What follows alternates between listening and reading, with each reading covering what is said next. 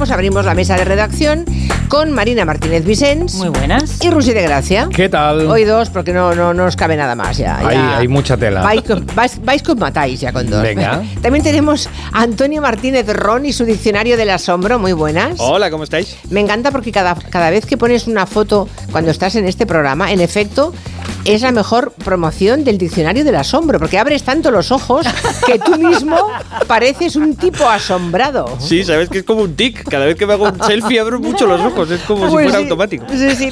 Si les apetece dejarnos un audio para cualquiera de los contenidos, el de siempre, 638-442-081. Venga esa marcha, que no decaiga. There's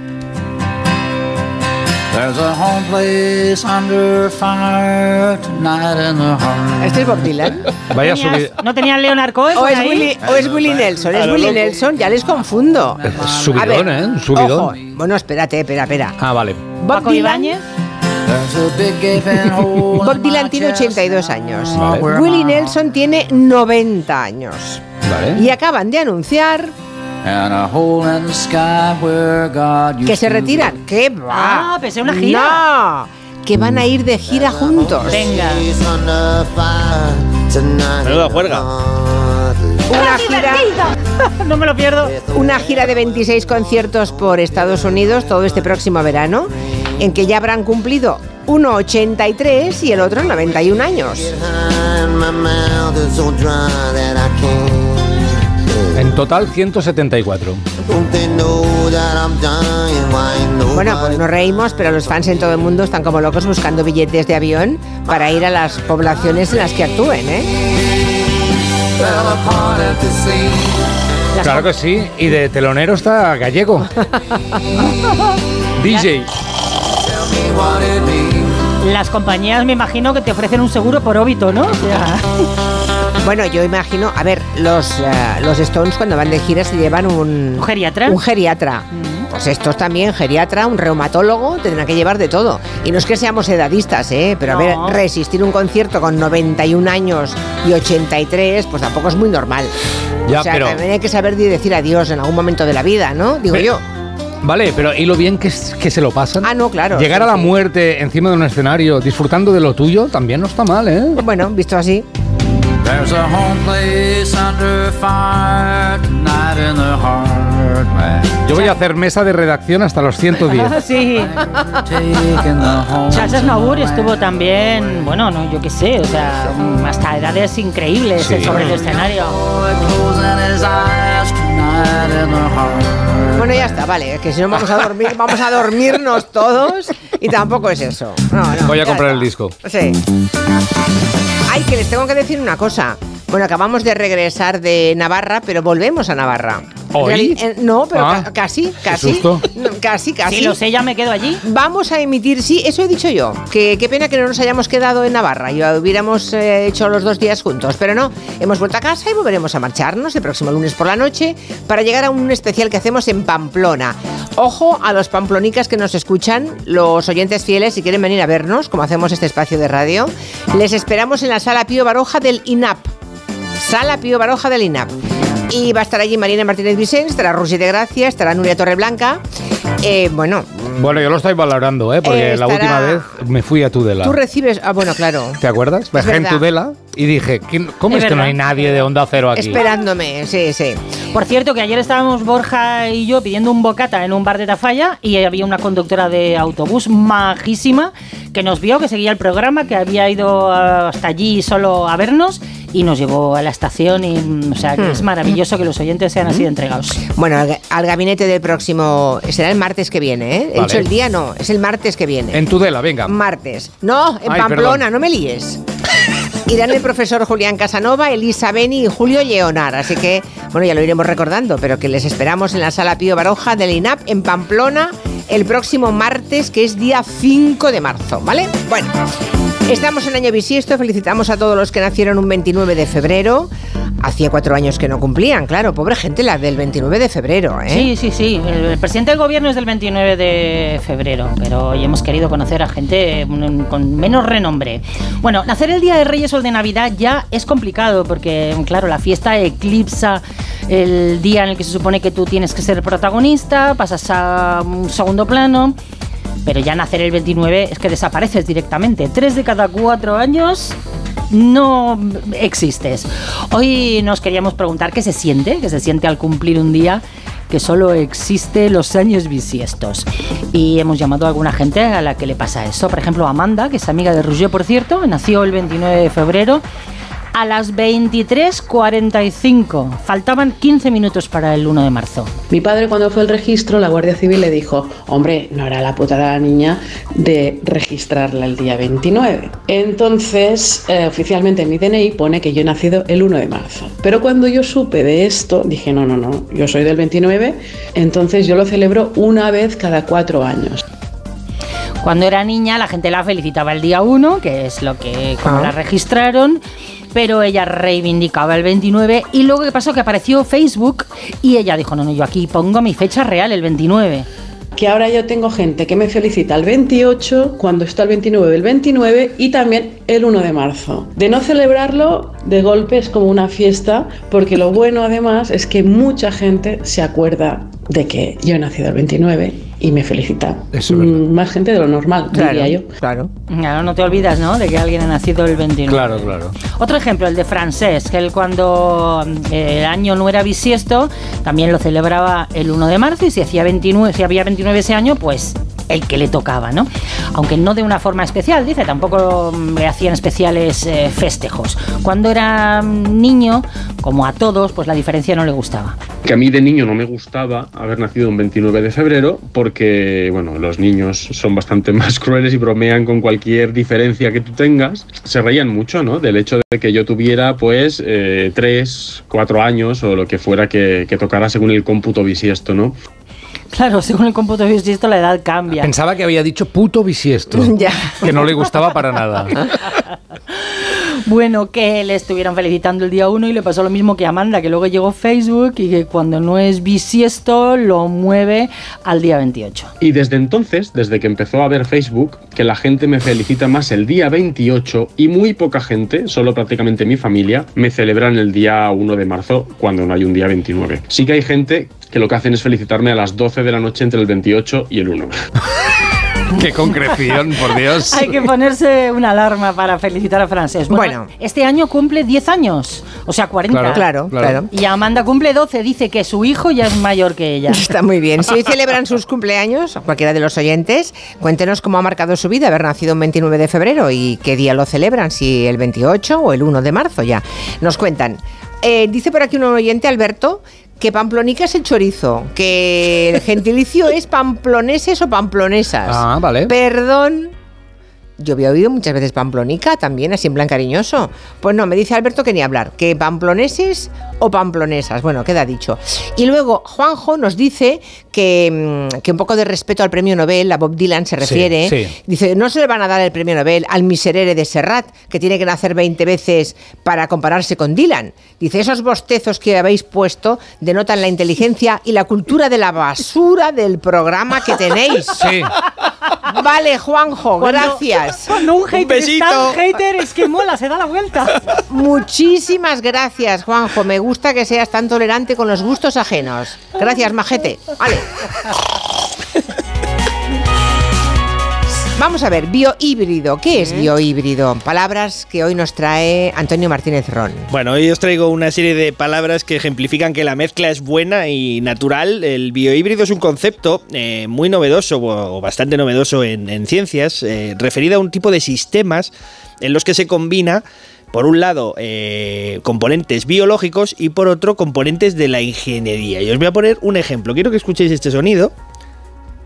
Te małże y, są odławiane z bardzo czystego Bueno, esta mujer que habla en perfecto Sí. polaco, como podéis distinguir, es Anna Zarnowicz y es responsable del sistema de control de calidad del agua de la ciudad de Varsovia. Anda. Lo que está explicando y lo que está enseñando en este vídeo de YouTube es un sistema por el cual se controla eh, la calidad del agua que consumen los habitantes de Varsovia. Y esto consiste en 8 mejillones. Sí, no me he vuelto loco. es lo Ocho oí. mejillones. Ocho mejillones que están conectados con una serie de eh, muellecitos y cables que detectan cuándo se abren o cuándo se cierran, de tal manera, y están dentro del agua, eh, digamos, filtrando Sí. el mismo agua que va a consumir la población. En el momento en que seis de los mejillones se cierran y el sistema lo detecta, el suministro al agua de la ciudad se corta para eh, evitar un posible envenenamiento, porque estos mejillones, que se renuevan cada cierto tiempo, no están ahí como plantilla fija, digamos, actúan como una especie de canario en la mina. Eh, están funcionando como sistemas biohíbridos que permiten eh, tener un, un diseño, digamos, tecnológico más eficiente, porque la naturaleza es mucho más sensible en muchas ocasiones y está más refinada que el mejor de nuestros Desde luego. dispositivos, claro. Hay mm, algunos proyectos de este tipo, por ejemplo, Robocenosis es otro proyecto donde también utilizan en Polonia eh, mejillones, pero también están utilizando pulgas de agua, que son unos pequeños crustáceos que tienen la particularidad de que cuando el agua está un poco contaminada empiezan a dar vueltas en espiral.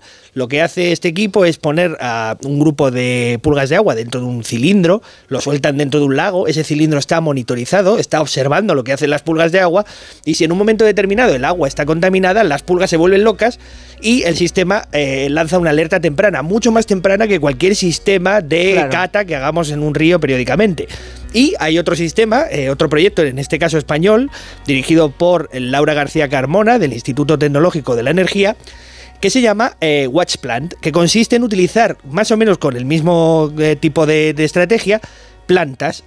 Su estrategia consiste en poner plantas en probablemente en zonas estratégicas de una ciudad, Sí. estar monitorizando cómo se encuentran destresadas esas plantas porque tienen también un sistema de detección de contaminación muy eficiente que podría servir para eh, tener incluso lecturas de una posible fuente de contaminación antes de que lo hagan los sensores de los ayuntamientos sobre Oh. partículas y demás. Y me decía Laura que hay varios proyectos eh, financiados por la, por la Unión Europea dentro de lo que se conoce como un nuevo concepto que es inteligencia ambiental. Eh, la idea es eh, crear una hoja de ruta de lo que llamamos environmental intelligence. El, el caso es intentar entender si la naturaleza tiene datos a nuestra disposición que aún no estamos sabiendo ver o los vemos pero no sabemos interpretar, buscar herramientas que nos permitan acceder a ellos y poderlos usar para beneficio humano, porque la naturaleza nos está diciendo también muchas cosas y a veces pues no, o no lo estamos escuchando o no, es que no sabemos entenderlo. Bueno, ahí tenéis varios ejemplos de biohíbridos, que es el concepto que os Muy traía hoy. interesante, ¿eh? Que, eh, bueno, hay amplitud de, multitud de, proyectos en los que se está aplicando un poco esta, esta Es lógica. volver a lo básico. ¿eh? es volver a, lo- a la naturaleza. O Ah, sea, para aprovechar lo que la naturaleza sabe hacer. Claro. También hay edificios que se están empezando a construir eh, dejando mm, unas estructuras por las que luego las plantas construyen parte del, del edificio, como se hace, por ejemplo, con los puentes colgantes en la India. Eh, se están utilizando para fabricar nuevos materiales que están hechos con, componentes biológicos. Incluso hay un español, eh, Rubén Costa, que está desarrollando un violet, que es un- una, una luz LED que está producida por, por bacterias E. coli, con lo cual tenemos todo este campo de, exploración que va a ser probablemente parte de nuestro futuro. o sea, biohíbrido, como Eso el es. nombre indica, componentes biológicos y componentes de tecnología o de ingeniería, ¿no? Muy interesante, lo de los mejillones me ha llegado al alma, ¿eh? Hay que verlos, hay que buscarlo, porque No, es no, increíble. sí, sí, sí, desde luego voy a buscar esas imágenes y seguro que los oyentes también están haciéndolo ya. Bueno, eh, seguimos. Hay un grupo de sacerdotes, bueno, la que han liado, el grupo este de curas, madre mía. Desde ayer por la tarde no se habla de otra cosa. Sí, la que ha liado el pollito que dice. Porque resulta que han deseado que el Papa se vaya al cielo cuanto antes. Entonces, claro, pues todo el mundo ha interpretado lo que ellos querían decir. Sí. Eh, ha ocurrido en una tertulia que tenían en YouTube.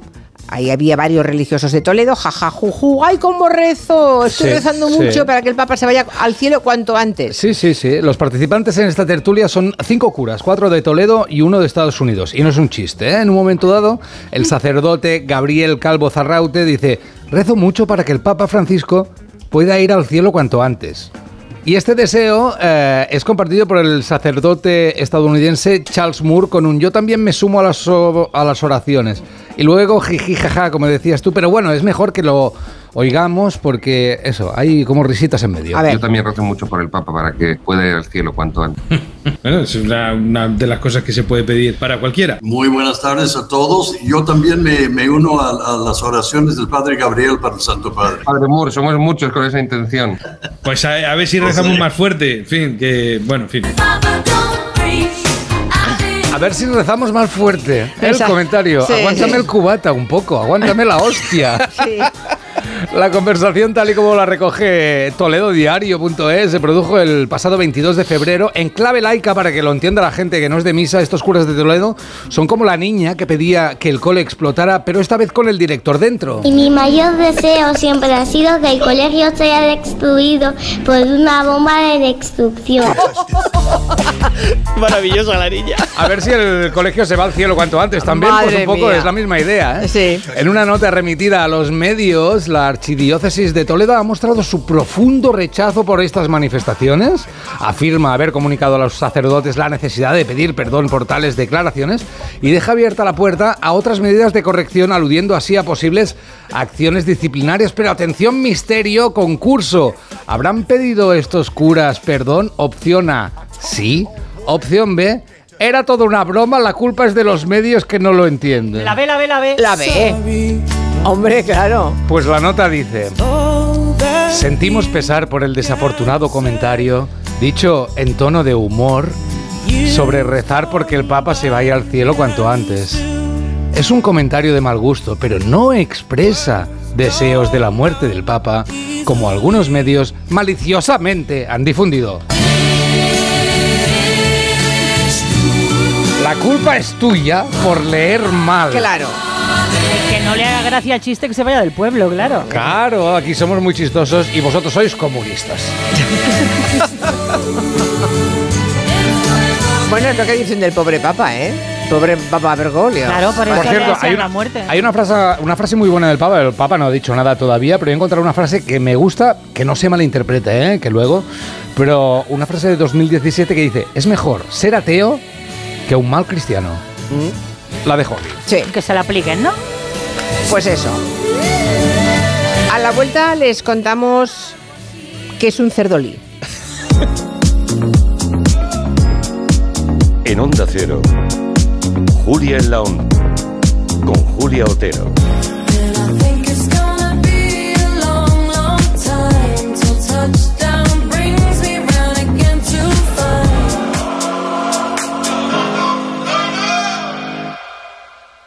Hay dos tipos de motoristas, los moteros que disfrutan la carretera como nadie y los mutueros, que hacen lo mismo, pero por menos dinero. Vente a la mutua con tu seguro de moto y te bajamos su precio sea cual sea. Llama al 91 555 5555. Hay dos tipos de motoristas, los que son mutueros y los que lo van a ser. Condiciones en mutua.es. Si elegir es ahorrar for you, solo el 29 de febrero ahorra eligiendo nuestras 29 ofertas extra, como el 3x2 en todas las galletas Oreo. Ofertas tan extraordinarias que pasan solo un día cada cuatro años. Carrefour, aquí poder elegir es poder ahorrar. El mejor estreno de ficción en dos años. ¿Qué pasa? Es algo que podría destruir nuestras familias. La serie más vista de la televisión. La familia es lo más importante. Y a veces la vida no te da opción. O matas o mueres. Sabía que algún día lo pagaríamos. Líder de la tarde. Sueños de libertad. De lunes a viernes a las 4 menos cuarto de la tarde en Antena 3. Y después, capítulos finales de Amar es para siempre. Tengo un presentimiento. Cómprate el Forcuga. Es algo que me llama. Cómprate el Forcuga. Una voz dentro de mí que me dice... ¡Que te compres el Forcuga! Hazle caso a tu instinto y hazte con el Ford Kuga, el híbrido enchufable más vendido en España y Europa. Ahora por tiempo limitado con un precio nunca visto. También disponible el Kuga híbrido, lo que diga tu instinto. Quiero explorar sin importarme cuando volver el exterior. Quiero formar parte de él. Vale, bichito, nos vamos a Disneyland París. Reserva durante Semana Mágica en viajes el corte inglés sin gastos de cancelación. Precio de referencia 144 euros por persona y noche en el Disney Hotel Cheyenne con entradas incluidas. Plazas limitadas. Consulta condiciones. Ven a Disneyland París con viajes el corte inglés volando con Iberia. Dime, Pilar. Oye, ¿sabes que Yastel me ha vuelto a mejorar la tarifa? Ya, y por el mismo precio que sí. ¿Y sin pedirlo? Claro. Es que estos te hacen mejoras así porque sí. ¿Qué va a ser lo próximo? ¿Que me cambien a mi marido por Jesús Vázquez? Cualquier cosa. Seamos sinceros, a todos nos gusta mejorar. Por eso en Yastel volvemos a mejorar las tarifas por el mismo precio. Llama al 1510. ¿Te imaginas que el mayor de los directores de cine rueda el vídeo del aniversario de tu hijo? Pues ahora Acciona Energía, la mayor compañía energética del mundo que solo opera en energías renovables, te instala los paneles solares en tu casa y pone toda su energía a tu servicio a un gran precio. Aprovecha y hazte autoconsumidor. Entra en Hogares Acciona Energía e infórmate. Bienvenidos a una nueva temporada de Fórmula 1 en Dazón. Fernando está listo, Carlos preparado y nosotros dispuestos a vivir con pasión cada gran premio, porque la Fórmula 1 nos corre por las venas. Vívela solo en Dazón desde 19,99 euros al mes. 29. Tus nuevas gafas graduadas de Sol Optical. Estrena gafas por solo 29 euros. Infórmate en soloptical.com. Un tipo listo cambia sus ventanas con Afan Decor. Un tipo todavía más listo consigue sus persianas automáticas totalmente gratis. Y un tipo requete listo lo financia a 36 meses sin intereses. Todo esto solo con Afan Decor. Grupo Afan Decor, fabricante oficial de ventanas Comerlin. ¿Recuerdas aquella empresa de venta de ortodoncia por Internet? Pues ha cerrado y dejado a los pacientes sin terminar los tratamientos. Si no quieres que esto te pase, acude a tu dentista de confianza. Son tratamientos complejos que deben ser realizados y supervisados siempre por un profesional. Pon la salud de tu boca en las mejores manos. Es un mensaje del Colegio de Odontólogos y Estomatólogos de Madrid. ¿Harto de tu salón, de tu habitación, de la sala de estar? Dale un aire nuevo a tu hogar y disfruta del remate final de rebajas de Muebles a Dama, con la calidad de siempre, transporte y montaje gratuitos. Entra en mueblesadama.com o ven a la calle General Ricardo 190 y no te pierdas sus ofertas increíbles. ¿Que por qué soy un pluser? Porque puedo elegir entre 8.000 coches en 80 centros en España. Porque me lo llevan a mi provincia y tengo 15 días o 1.000 kilómetros de prueba. Porque si no me convence, me lo cambian o me devuelven mi dinero. Ocasión Plus. Ya somos más de 200.000 plusers. ¿Te unes? Ocasión Plus. 15 centros en Madrid. Localiza tu centro más cercano en ocasiónplus.com. Si te preocupas de buscar el mejor colegio para tus hijos y los mejores especialistas para tu salud, ¿por qué dejas la compra-venta de tu vivienda en manos de la suerte? Confía en Vivienda 2. Entra en vivienda2.com, la empresa inmobiliaria mejor valorada por los usuarios de Google. Con los ojos cerrados, vivienda 2. El 2 con número. Si es que ya lo digo yo siempre, dúchate que sale económico, pero eso sí, hazlo en un plato de ducha de Duchamanía. Hazme caso, ¿no ves que una bañera tiene más peligro que meter los dedos en un enchufe? Y mira que son bonitos los platos de ducha de Duchamanía. Oye, con suelo antideslizante, sus mamparas, para entrar a vivir, pues eso, dúchate que sale económico y llama a Duchamanía, que no me enteré yo que no lo haces. En Madrid, Paseo del Molino 6, 91 468 4907 y Ya puedes conocer el precio máximo de tu trayecto con la garantía de Radioteléfono Taxi. Llámanos al 91 547 8200 o descarga Pide Taxi. Más información en rttm.es. Luis me ha dicho que baja en 5 minutos. Conociéndolo, calculo que me hará esperar media hora. Saliendo a menos 5 llego de sobra. Y me da tiempo a regar las plantas, sacar al perro y tirar la basura, que luego da más pereza. Si eres de analizar cada jugada, eres de Radio Estadio. Escucha toda la información deportiva en Radio Estadio con Edu García. Todos los fines de semana y en todas las grandes citas deportivas. Onda Cero, tu radio.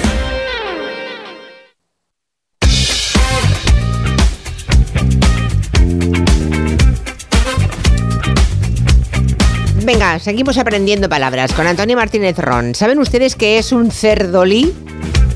Bueno, todo está explicado en la, propia palabra, ¿no? Efectivamente, una mezcla entre cerdo y jabalí. La palabra está aceptada desde el año 2022 en el diccionario de la RAE. Eh, previamente ya se había convertido en un inmenso problema ambiental porque este híbrido es el fruto pues de la suelta eh, eh, accidental de cerdos vietnamitas en la naturaleza, de- en buena parte porque se pusieron de moda. ¿Os acordáis que tenía George Clooney un, un Sí. cerdo Sí, de sí. estos? Bueno, pues los cerdos parecen chiquititos, pero luego crecen. Van al campo cuando los sueltan, nos escapan, se enamoran de un jabalí y empiezan a tener crías como locos. Se enamoran, sí, sí, esto es así. Y en vez de tener cuatro crías por temporada, como tienen los jabalís, estos tienen 16. Con No. lo cual, la capacidad de reproducción es inmensa. ¿Y, y eso? Eh, o sea, el cruce, el cruce es especialmente fértil. Eso es, porque han- eh, tienen un poco la fertilidad del cerdo, pero. y el pelo largo del jabalí. O sea, son como un heavy, pero. de los Madre 80, pero metalero, ¿no? Y bueno, el caso es que son un grandísimo problema en muchísimas comunidades autónomas. Se ha prohibido expresamente la comercialización como mascota por este problema Claro. ambiental. Y me parece una palabra muy interesante, cerdolí, y muy reciente, para explorar otras mezclas híbridas que hay por el diccionario, ya que hablábamos antes de híbridos. Venga, otras mezclas, Por va. ejemplo, una muy conocida y que a mí me encanta es la del ligre. que ¿El es- ligre? Sí, Sí, que señor. nos viene a todos a la cabeza. Es una mezcla de león y tigre, que fue muy popular cuando en los circos se podían tener animales. Y, y salía pues esta criatura un poco extraña, que tenía rasgos un poco de cada uno de los dos felinos. Eh, el más conocido es la mula, que es un cruce entre un burro macho y, y una yegua. Sí. Pero la mula no puede parir, ¿no? No puede Eh, la reproducirse. mula luego no es semi eh, tiene una ¿Estéril o semi estéril estil- Sí. esterilidad perdón porque hay una incompatibilidad en el número de cromosomas no son distintos y es muy difícil que se reproduzcan Eh, pero sabéis esto sería la mula es el cruce de un burro con una yegua pero sabéis cómo se llama eh, la mezcla de un caballo con una burra Caballo con una burra. ¿Sabes? También tiene su palabra, es burdégano, tiene dos de hecho, burdégano o burreño, ¿vale? O sea que suena... Vale, vale, o sea, la mula solamente se da cuando el burro es macho y la yegua es la hembra. Eso vale, es. Y al contrario, o sea, cuando es al contrario, pues es un burdégano o un burreño. También se pueden mezclar, los burros le hacen a todo, con las cebras. Qué barbaridad. El, el resultado de la mezcla de una cebra con cualquier animal Es un zurro. Es un cebroide. Pero el- el- la mezcla de la cebra con un burro es un cebrasno o Nah. un mulasno. ¿eh? Mola más Caray. zurro, zurro. Yo esto no lo he visto, ¿eh? Debe existir, pero esto no lo Esto recuerdo. No recuerdo haberlo visto. hay que Aquí por- aquí por la dentro en diagonal, el campo para encontrar uno. Y luego, eh, ¿sabéis lo que es un zubrón con Z también? No. Zubro, algo de cebra seguramente, pero... No, no, no, es- no, No, es de Zeta. Oh. Curiosamente, es una mezcla de toro o vaca con un bisonte europeo. Y sale un bicharraco al que se le ha puesto el, eh, el nombre muy ilustrativo. ¿Y eso cómo ha ocurrido? También oh, un Es descuido de alguien, porque no es amor, normal, ¿no? El amor está en el aire. Uno sale al campo, igual que te entran las ganas de comer, pues te entran las otras. Bueno, pero debe ser una vaca, debe ser una vaca o un toro que han quedado perdidos en una montaña. Y se conocen por Tinder. Claro, claro. Y el mejor de todos a mí, eh, no, es el que más eh, ilusión me hace, es el balfín. No sé si lo habéis oído alguna vez. Ah, no, no me lo. ¿Con qué? ¿Con no. ballena? Ballena y del- Balfín, mira, muy buena intuición. Ah, Bal- ¿Ballena? ballena más delfín, No. balfín. Pero ballena pequeña. Pero que ¿no? te, que te chafa. Es un cruce de delfín con la orca y Ah. invito a todo el mundo, en inglés se llama wolfing, que también está muy bien buscado. Wolfing, La, mm. la- la combinación. Si buscáis las fotos en internet de la- eh, del balfín vais a flipar porque tiene el aspecto, digamos, anatómico exterior de un delfín pero más oscuro. Y en vez de tener eh, esa boquita tan sonriente que tienen Sí. los delfines, tiene una boca llena de dientes de la orca que da miedo verlo. Es una especie de cosa horrible. Le faltan unos brackets El para corregirlo. balfín, el balfín. El balfín, Qué cosa más rara. Y ahí os dejo todos estos híbridos para que coleccionéis, como hago yo. Ostras, estaba pensando, viendo, estaba pensando que a pesar de las diferencias, em, pensando en la cópula entre la orca y el delfín, estar en el agua es una Una ventaja. es una ventaja, Claro. porque nadie pesa más que Claro. otro. Importa menos. Los Eso en tierra firme, Y dónde es arriba y abajo no lo sabes. Claro, Los delfines festival. tienen muchísimo Claro. peligro porque son, digamos, que están muy por la labor. eh, A la mínima, incluso con humanos, se lían, dicen, se lían sí. y. Ah, bueno, ¿sí? uh, Bueno. uh, uh, terrible. Madre mía, pues nada, eso es un balfín. Agradezco que nadie haya eh, perpetrado el chiste del oso hormiguero. Sí, yo lo he hecho. No le he oído. Yo tampoco. Vaya hombre, Pero o sea que me- tenéis oído selectivo, no queréis Ya, oírlo, ya, no ya. queréis. Pues nada. Lo hemos visualizado todos. Es que no lo puedo evitar yo ese chiste. No, es que es- es- realmente es bueno. Sí que es bueno. sí. Sobre todo la respuesta. Te viene a la cabeza, claro. Sí, sí. ¿Habéis visto ya en redes las imágenes del timo de Willy Wonka en Glasgow? Bueno, resulta que la policía, ahora se lo contamos, si se lo perdieron, la policía tuvo que intervenir después de que las quejas y las llamadas de un montón de familias ah, fueran enormes, ¿no? Habían comprado los pobres entradas porque creían que iba a ser una experiencia inmersiva en la fábrica de chocolate de Willy Wonka y... Daría todo cuanto tengo por poder entrar en esa asombrosa fábrica. Bueno, pues era A ver, un, ¿qué pasó? un supuesto museo interactivo que iba a recrear la fábrica de chocolate, costaba 40 dólar- dólares la entrada, hacía pensar que aquello iba a estar muy bien, los anuncios se habían hecho con inteligencia artificial y claro, mm, los niños pensaban que iban a caminar por una selva de piruletas gigantes, a navegar por ríos de chocolate mientras unicornios sobrevolaban el lugar, decían que iba a ser un viaje lleno de creaciones maravillosas y sorpresas encantadoras en cada esquina en una visita que duraría alrededor de una hora. Willy Wonka, Willy Wonka, el chocolatero Y claro, la gente ya está haciendo la broma de lo que pides y lo que te llevas, porque cuando llegaban las familias a la inauguración, lo que había era una nave industrial medio abandonada, con ventanas rotas, con unos postes de la peli, cuatro figuras de corcho con forma de osito de gominola, unos cachos de césped artificial y un arcoíris. Bueno, es que se te cae el alma a los pies, parece un, un- un chiste. Y había cuatro frikis muy malamente disfrazados que lo único que consiguieron, y lo que vamos a oír es un llanto real de niño, es hacer llorar a las criaturas.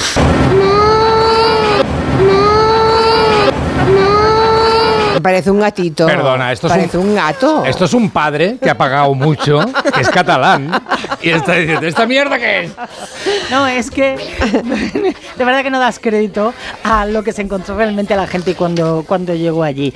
Bueno, nos ha pasado a todos alguna vez.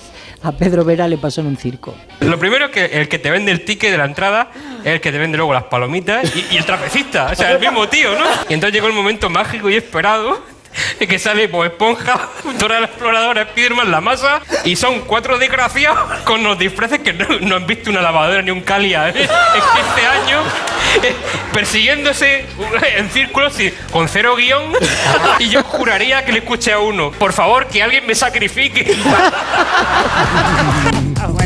Bueno, le preguntamos a los oyentes si alguna vez han ido a algún tipo de espectáculo y os habéis sentido profundamente engañados porque aquello no era lo que parecía ni lo que prometían ni por casualidad. Aquí pasó con un Rey León que la gente quería prenderle fuego a, a- a todo porque era, o sea, una cutrez nada que ver con Hombre, un y- disfraz. A mí me pasó viendo Manuelita. ¿Manuelita? Pero ahí no te Perdona, eso era una película. Es De una- Ridley Scott, ¿no? ¿Era? Bueno, ¿de no, era? sabes, Muy es que los papás, cuando tenemos niños pequeños, vemos unas cosas Sí, a veces eso es verdad, eso es que verdad. no hay, en fin, no, no tiene un pase. ¿eh? Y aún recuerdo Manuelita, aún sigo yo. Pero cuéntala, que No, muy- las que- historias no, de terror no, no, las cuentas muy Pero bien. los de terror, no bueno, de terror. depende cómo. Hay un oyente que pregunta, por favor, volvete a decir cómo se llamaba el cruce de toro o vaca con bisonte. Era Zubrón, ¿no? Zubrón, efectivamente. sí, Zubrón. con Z. ¿Eh? Zubrón. Vale, Está perfecto. buscando en Google. Zubrón. Es como un insulto, ¿no? Eres un zubrón. A mí me gusta más merluzo. Pedazo zubrón, merluzo, sí, me gusta. Merluzo es un insulto maravilloso. Lo que sí que es un insulto y, y racista es la mezcla entre blanco y negro llamado un mulato, que viene de mula, ¿no? De la pureza del caballo y la impureza del... ¿Ah, sí? Claro. El caballo es como el, el animal puro, que es el blanco, y el burro es el animal impuro, que es el negro, y de aquí la palabra mulato. ¿Te lo inventas o qué? No, no, no, es verdad, es verdad. Yo hice un programa, abierto, sí, sí, sí. hice un programa de esto de palabras y esta, esta me acuerdo. Interesante, Mulato, mulato, claro. madre mía. Bueno, a comprar en el súper hay que em, tomar decisiones. Empiezas a pasear por los pasillos y hay que decidir qué compras, ¿no? Qué tipo de arroz compras, porque hay 25 tipos de arroz, eh, 25 tipos de lavavajillas.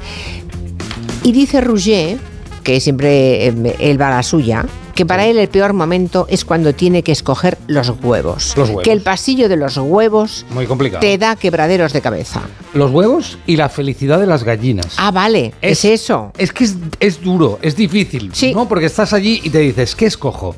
¿Las gallinas camperas y felices? Vale, sí, pero joder, media docena de huevos de gallinas muy felices vale 2 euros 50. En lugar de feliz no pueden estar contentillas. Simplemente contentas. ¿Dónde están los huevos de gallinas resignadas? No, eso ya no, me- eso bueno, ya no lo quiero Pues yo. mira, no, No, no, no, no no. quiero gallinas felices, quiero criadas en el suelo, que es un poco más barata, dos euros. Pero ¿qué pasa? Este mes solo me quedan 10 euros en la cuenta. A ver, algo más baratito. ¿Huevos de gallinas de familias desestructuradas? ¿No hay a 1,40? No. Vale, voy a pedir un bizum a mi madre eh, para comprar huevos de gallinas que pasten libres, pero valen 6.000 euros la media docena. Qué Bueno, exagerado. Bueno, como veis, no es fácil escoger los huevos y es verdad que te pasas mucho rato mirando allí las hueveras y dices, ¿hoy qué voy a hacer? ¿no? A Es no ser poco- que conozcas ya las marcas y vayas a tiro hecho. Sí, o depende de que no es. A veces es una actividad eh, difícil entre Hamlet y la decisión de Sofía. Bueno, lo mejor es conocer la realidad de cada criadero. El otro día vimos a una señora a la que las gallinas la seguían por todas partes y parecían felices, los dos, ella y las gallinas. Eran gallinas criadas en el Pazo de Vilane, en Lugo, y ella es Nuria Varela, la fundadora de esta granja de gallinas en libertad.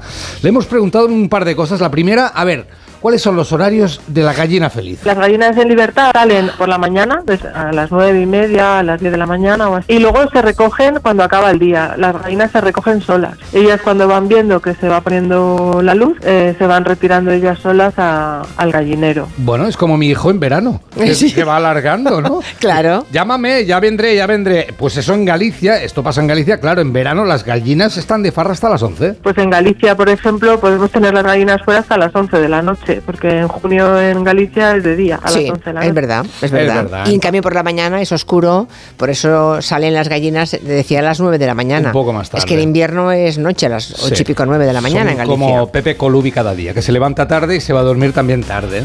En el Pazo del Vilán, en- dentro del gallinero, pues les ponen un, po- un poco de pienso, una mezcla de cereales, leguminosas, semillas y alfalfa, un buen alimento, y luego las dejan campar fuera, donde cogen piedras, semillas, para hacer funcionar mejor la molleja. Pero atención, Nuria, ¿es verdad que los huevos salen mejor si son de gallinas felices? Nosotros pensamos que si los animales están bien, eh, pues ese producto es más saludable, ¿no? Pero hay algunos estudios en algunas Ujú. universidades americanas, pero yo no tengo realmente un dato científico que diga, no, es que este tiene me- menos grasa saturada, o sea, es, es- el huevo, un huevo es un huevo, ¿no? Pero sí que desde luego, depende de cómo está el animal, pues el producto es de una manera o de otra. Bueno, al final, si las gallinas son felices, nosotros somos felices, Nuria es feliz y al final eh, se pueden hacer amigas también con las gallinas e incluso a veces les ponen nombre. Si a una gallina tú la coges con cariño y la acaricias, esa gallina se va a quedar contigo. Va a agradecer el, el cuidado, va a agradecer lo que le estás haciendo. Que las llamamos María. María Jesús, María del Mar, María José. Entonces, cuando decimos Mar- María, vienen todas juntas porque no saben cuál de ellas es. Pues ya está, María. Son, son buenos esos huevos, ¿eh? En el Sí, Pazo de Vilane. Pazo de sí, Vilane, sí, buena sí. gente, Lo que no nos has contado es lo del 0, 1, 2, 3. Eso Bueno, mira, es pues- interesante. Que lo busque la- Es que lo busque la gente. y Además, el cero es lo mejor. Lo otro, pues ya peor. Abajo para arriba, ya está. Lo Barrio mejor Sésamo. el cero. Claro, lo mejor. Bueno, gallinas en libertad. Estupendo. Pues nada, así lo dejamos. Vamos a por más palabras. Olobionte. ¿Qué es, qué es olobionte? Es bonito, ¿eh? suena un poco a mitológico. Es, Sí, eh, sí, viene sí. del griego, olos, todos, bionte, ser vivo, y es el nombre que reciben aquellos organismos que son fruto de la asociación de varias especies.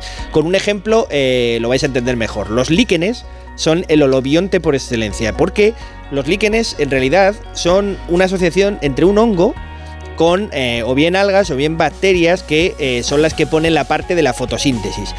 Uno sin el otro no pueden vivir y de tal manera que lo que parece un solo organismo, el líquen, en realidad son como esta agrupación de vecinos que unos hacen unas cosas bien y otros hacen otras, ¿no?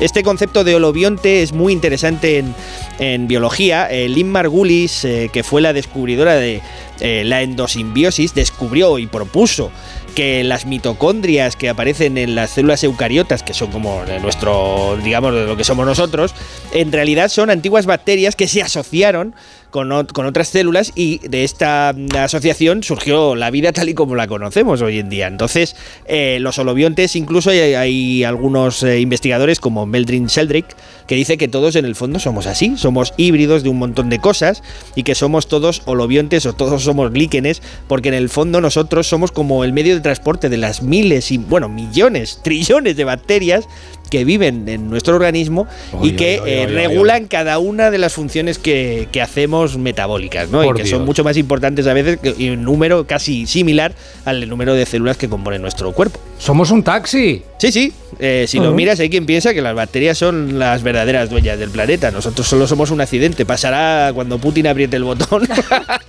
O quien venga, pasará todo y más que las cucarachas quedarán las bacterias. Bueno, ya ha sido el último día del Mobile World Congress de Barcelona, es esa feria tecnológica tan importante, la más importante del mundo, y me ha hecho mucha gracia porque hoy hemos leído un estudio muy interesante de lo que han estado haciendo los asistentes, o sea, ellos por ahí paseando y alguien controlándoles a través de una aplicación en su móvil, claro. O sea, en cuatro días de congreso que llevan, lo sabemos todo. La primera conclusión, Guillem, buenas tardes. Muy buenas. Es que no han madrugado nada. Hombre, madrugar lo que es madrugar, No. no mucho. Mira, el estudio lo ha elaborado Telefónica a través de su programa Smart Steps, que cruza los datos de redes móviles de los congresistas y puede saber cómo se han comportado. Por ejemplo, durante los cuatro días que ha durado el mobile, Los congresistas han asistido a la feria por la mañana, ¿Pero a qué hora de la mañana? pero no, no a primera hora. ya, verás, ya verás, No, ya verás. El pico se ha registrado hacia el mediodía e incluso un poquito más tarde. A las 12. Sí, a las 12, Seamos sí. claros. A las 12 eh, van llegando a las 12. Vale, sí, ¿qué bueno, más? un alto porcentaje ha aprovechado para almorzar en la ciudad y luego acudir a la feria. Ajá. Luego a las 5 de la tarde se ha registrado el pico de salida. ¿A qué hora cierran mobile? A las 8. Mm, Sí, bueno, eh, eh, durante los tres primeros días eh, cerraba a las 7, 7 y media y hoy cerraba a las 4. Vale, pero sali- eh, se acaba a las 7 y media, pero hicieron a las 5 y ya nos Sí, a las vamos. 5 De 12 a ya 5. está, de 12 a 5, Venga. o de 1 a 5. vale, vale. Como las gallinas felices, se recogen cuando se va el sol. Sí, bueno, es el, el etiquetaje del congresista feliz. Eso. Exacto. Salían todos los congresistas en masa y aprovechaban para realizar visitas culturales por la ciudad. Un 14% diario ha acudido a la Sagrada Familia y un 16% ha ido de compras al Paseo de Gracia, que son las dos principales zonas donde además también se alojaban. Además, el 15% se ha alojado en el Port Vell y otro 15% en el Hospitalet y un 12% en el Ensanche. Tremendo esto. O sea, tú vas a un congreso y te están monitorizando. ¿Cuánto faltará para que las empresas eh, puedan monitorizar nuestros teléfonos y saber en todo momento dónde están los currantes? Bueno, ya, ya lo saben, pero no te lo dicen. Eh, ya, pero es que en este caso lo han hecho público, claro. Claro, han hecho público, digamos que son datos eh, eh, anónimos. Sí, Es sí, decir, son es anónimos, ya. Una nube de datos Solo faltaría brutales. que dijera, el puntitos". señor Smith ha entrado a la una. Ha entrado en el súper, se ha comprado un huevo del 1. Se lo ha comido allí mismo. Claro, no puede ser, es que es muy curioso esto, ¿eh?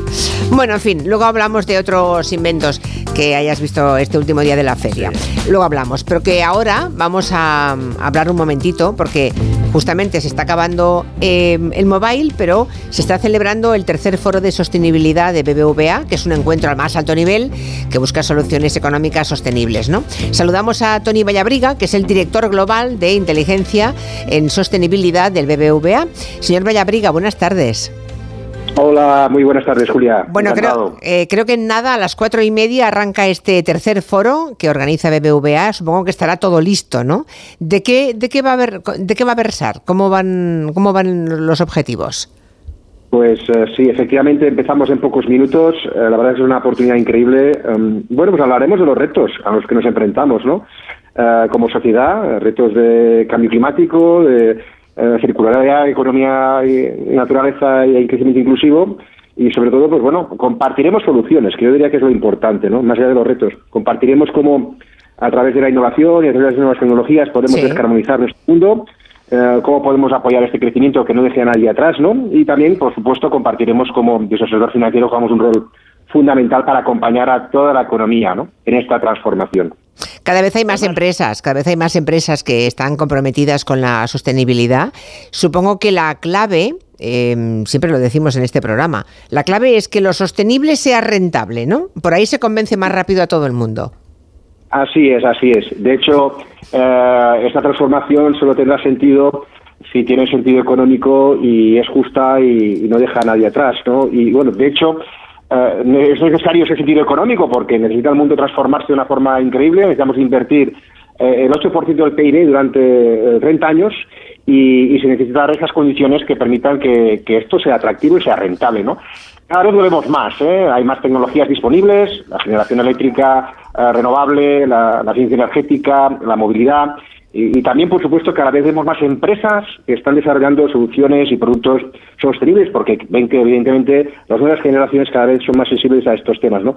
Por lo tanto, yo, en definitiva, sí que lo que estamos viendo es que las empresas entienden eh, que efectivamente la sostenibilidad no es un coste, sino que la sostenibilidad es una oportunidad de crecimiento y de negocio y como tal se está abordando, ¿no? Así que esto es un poco la, la- la tesis principal del evento de hoy. Y las soluciones financieras eh, sostenible, podemos decir, que ofrecen los bancos a los clientes, en este caso, en vuestro caso, cu- cu- ¿cuáles serían?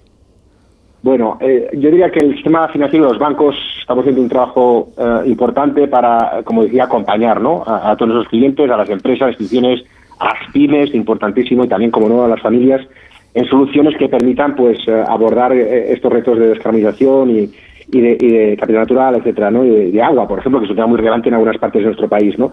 Pues bueno, ahí hay de todo. Hay, hay soluciones de- desde el punto de vista de, eh, digamos, de autoconsumo para, para aquellas familias y aquellas empresas que quieren realmente, pues, generar energía eléctrica, para movilidad, soluciones cada vez también desde el punto de vista de financiación a, a- a la vivienda, tanto hipoteca como préstamos de, de eficiencia energética.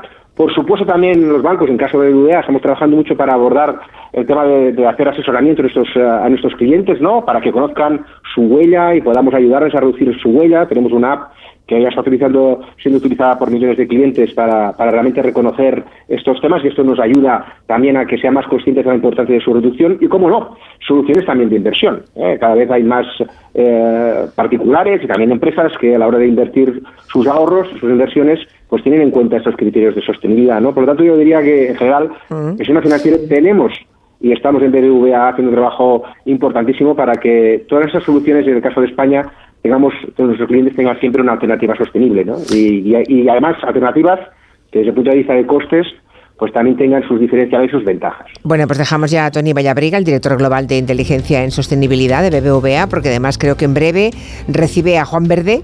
creo que habrá es. una charla en público, ¿no? Este es un asesor, es. fue asesor de Barack Obama. Aquí le entrevistamos un par de veces y creo que hablaréis sobre la visión de Estados Unidos en torno al tema de la sostenibilidad. Eh, efectivamente, un tema importantísimo que, que en Estados Unidos está siendo muy relevante. Muchas gracias, Julia. Gracias, Tony. Hasta pronto. Gracias. Seguimos con el tema del Mobile World Congress. A ver, ¿qué inventos has visto en este último día de feria que te ha llamado la atención? A ver, cuéntanos, Guillem. Bueno, he conocido a Ignasi Ferrer, que es el CEO de una empresa que se dedica a recuperar el fondo marino eh, de zonas maltratadas por el hombre. Ha creado unas estructuras de carbonato cálcico, que es el mismo material con el que se crea el coral que en muy pocos meses son capaces de atraer a una gran variedad de especies de flora y fauna marina. La empresa se llama Ocean Ecostructures. Ocean Eco Lo que hacemos es, vamos a un puerto o un parque eólico o una, o una plataforma de petróleo o cualquier infraestructura que hay en el mar y que ha generado un daño, colocamos nuestras unidades con una cierta distancia entre ellas para aprovechar el efecto de inductivo y en muy pocos meses crean eh, ecosistemas complejos. Pasamos, por ejemplo, de las 6-7 especies que suele haber en un puerto hasta 46, generamos vida marina, biomasa, etcétera. Bueno, está bien, Está interesante. Está bien, sí. Por cierto, que- Crear estructuras de carbonato cálcico. Sí, por cierto que esta empresa ha sido premiada como una de las empresas del año del Four Years From Now, que son las startups que están en el mobile, que bueno, Tiene mucha poco- gracia eso, porque el Four Years From Now quiere decir dentro de cuatro años. O sea, son las empresas que están montando y haciendo propuestas que van a ser, se supone que eh, importantes para dentro de cuatro años, ¿no? Exacto. Sí, luego hablando de sostenibilidad, he conocido una iniciativa para evitar el desperdicio alimentario. Ay, eso, esto me interesa. Sí, la empresa se llama Color Sensing y ha creado un sistema para analizar la calidad de un alimento a partir de su color. Ah, eso lo sabemos todos, ¿no? Lo que hay que no. Claro, claro, pero no tienes que estar tú una a una, por ejemplo, de manzanas o de, o de Ah, paquetes de carne, sino que esta empresa, con este análisis, ya no harían falta fechas de caducidad, ya que eh, con el análisis del color nos diría qué alimentos son aún comestibles y cuáles no. Ajá. Miriam Marchena es la jefa de estrategia de esta compañía. Permitiría identificar si ese eh, alimento es apto para el consumo o no. O ya ha ocurrido algún problema, por ejemplo, cuando se transporta el alimento, hay un problema con la cadena de frío, entonces el producto pues se degrada antes. Nosotros lo que estamos ofreciendo es información para identificar en qué momento ocurre esto. Qué interesante. ¿eh? De alguna manera es volver al pasado, ¿eh? Sí. O sea, es volver al pasado, pero con mucha tecnología. Porque antes, Exacto. cuando no había neveras ni había fechas de caducidad en nada, nuestros mm, bisabuelos miraban y por el color y el olor ya Bueno. sabían si era comestible o no. Ol- y ahora. olían, el bistec y decían, "Mm, Claro, esto está un poco pasado. Pero es que ahora tenemos en casa eh, niños o adolescentes que como vean una fecha de caducidad en el yogur Bueno, y un- de hoy, ya no se lo quieren comer. Y un plátano con una manchita. Claro, por favor, pero... Yo me he comido abre, plátanos mira- negros, pero claro, claro, con claro. el carbón. Claro, sigamos. Bueno, más temas. ¿Os acordáis de cuando éramos pequeños y pensábamos el, en el futuro los coches volarán? Sí, claro. Pues hay una empresa que se llama Aleph Aeronautics que ha presentado su coche volador. A ver si este año va en serio. Eh, su creador es Jim Duchovny. El primer coche volador es 100% eléctrico y puede conducirse y despegar verticalmente. Funciona con una cámara de aire que está justo en la base del coche y eso le permite, no sé cómo lo hace. Pero, pero allí no vuela, ¿eh? No, allí Tienen no un vuela. prototipo. Allí no vuela. Ah, no tiene gracia. Pero tienen la simulación de cómo lo hacen y sí que ves que el coche realmente pues se eleva a 3 o 4 metros. Vale, o sea que en unos años coche volador. Pero Sí. hace mucho que lo venimos contando. Cada esto, año, ¿eh? cada año ah, presento por un coche eso. volador. pero ¿Alguna es- cosa más próxima? Bueno, hablando de coches, también he visto eh, vehículos que irán un poco más lejos. La empresa Hewlett Packard, sí, la misma empresa eh, que fabrica nuestra impresora, ha presentado su prototipo de vehículo lunar. ¿Y para qué queremos un vehículo lunar? Vamos a ver. Bueno, bueno, bueno. Para dar una vuelta, Julia. Hombre, por favor. Es que en 2026 su 4x4, o mejor dicho, su 6x6, porque tiene tres ejes, se paseará por la, sufer- eh, por la superficie del satélite y hará toda clase de experimentos. Norm Follett es el director senior de Hewlett Packard. On a SpaceX mission in 2026. Hay una misión lunar de SpaceX en 2026 y nosotros esperamos mandar a nuestro vehículo. Les ofrecemos una plataforma científica para toda clase de experimentos y análisis en la superficie lunar. Bueno, yo Mm. esto a mí esto me apetece menos porque ya aquí los presentes, bueno, no sé qué más Martínez Ron quiera, pero No, los demás no me, me veo yo paseando por la superficie lunar, ¿eh? Siendo Hewlett Packard, a ver si encuentran tinta barata para la impresora. y en la luna. Primero, no primero objetivo, sí, sí. ¿Qué más? ¿Qué más has visto? Bueno, si hablamos de dispositivos, olvidaos de los relojes y las pulseras inteligentes, ahora llega el anillo inteligente. Toma, un anillo. Un anillo, lo ha patentado Samsung. La tesis de Samsung es que un anillo no es tan incómodo como un reloj y no te lo vas a quitar tanto. Javier Vitón es el jefe de producto de esta empresa coreana en España. Va a tener una batería de larga duración y va a poder captar las pulsaciones del cuerpo, va a poder ver la cantidad de oxígeno en sangre, va a tener un acelerómetro, en definitiva, eh, parametrizar esas funciones que tenemos por la noche, que muchas veces nos quitamos ese Galaxy Watch porque eh, quizás pues nos es incómodo a la hora de dormir, bueno, pues con, con el anillo no, no va a ser necesario. Un anillo, Un anillo. Pero luego tiene una pantalla porque para leer todo eso, ¿cómo se hace? No, la pantalla eh, te manda los datos al móvil. Ah, va por wifi luego. Vale, que si no, me pantallón, un, un anillaco tipo. claro. Con la Vale, una- en, en la mano. Exacto, o sea, un anillito. Vale, vale. ¿Qué más? Sí, y hablando de salud, la empresa catalana Rob Surgical acaba de inventar un robot médico capaz de realizar cualquier operación o cirugía, por muy complicada que parezca. De hecho, en el expositor lo tenían enhebrando el hilo mm, en una aguja o realizando microcortes a una pelota de goma. Es decir, es, es capaz de hacer operaciones mm, de precisión El robot total. tenebra una aguja. Sí, sí, ¿Está sí, sí, sí, pero súper pequeñita, ¿eh? O sea, Vale, el agujero vale. de la aguja era súper pequeño. Eh, Jaume Amat es el responsable de Rob Surgical. Somos capaces de detectar cuando los instrumentos quirúrgicos están tocando los tejidos, los tejidos críticos y podemos proteger ciertas zonas siempre controladas por el cirujano. O sea, pero no eso será mal. de uso para los cirujanos. Exacto, pero Bueno, y si tú quieres operar a tu hermano hombre, o tu abuelo, claro, claro. Ma- sí, madre mía. ¿Y alguna última cosa? Estamos. Bueno, siempre que voy al mobile me fijo en la marca Motorola. Ellos en el año 73 inventaron el teléfono móvil. Este año han presentado el móvil enrollable. ¿Cómo? El móvil enrollable. A ver. Sí, sí. Que puede ser simpático. Los grandes teléfonos son muy difíciles de llevar contigo, de ponerlos en el bolsillo. Así que este te da la flexibilidad de decir, me lo quiero poner en la muñeca. La gente puede ir a correr sin preocuparse por si tiene bolsillos o no. O sea, que es un reloj. O sea, Sí, un bueno, reloj es- que te lo enrollas como si fuera de, Sí, de es- goma. Es, lo- como, un, un móvil de Dalí, ¿no? Que ya, se- ese reloj de Dalí Sí, tan sí, bonito. pues el móvil de Dalí que te lo puedes eh, enrollar en la en la muñeca. Y este, este chico que hemos escuchado era Jeff Snow, que es el director ejecutivo de Motorola. Me lo ha parecido. O sea, lo próximo para los los locos estos de los gadgets es eh, el anillito y el teléfono este enrollable. Madre mía. Adiós a todos, gracias. Adiós. Adiós. Noticias de las 4, 3 en Canarias.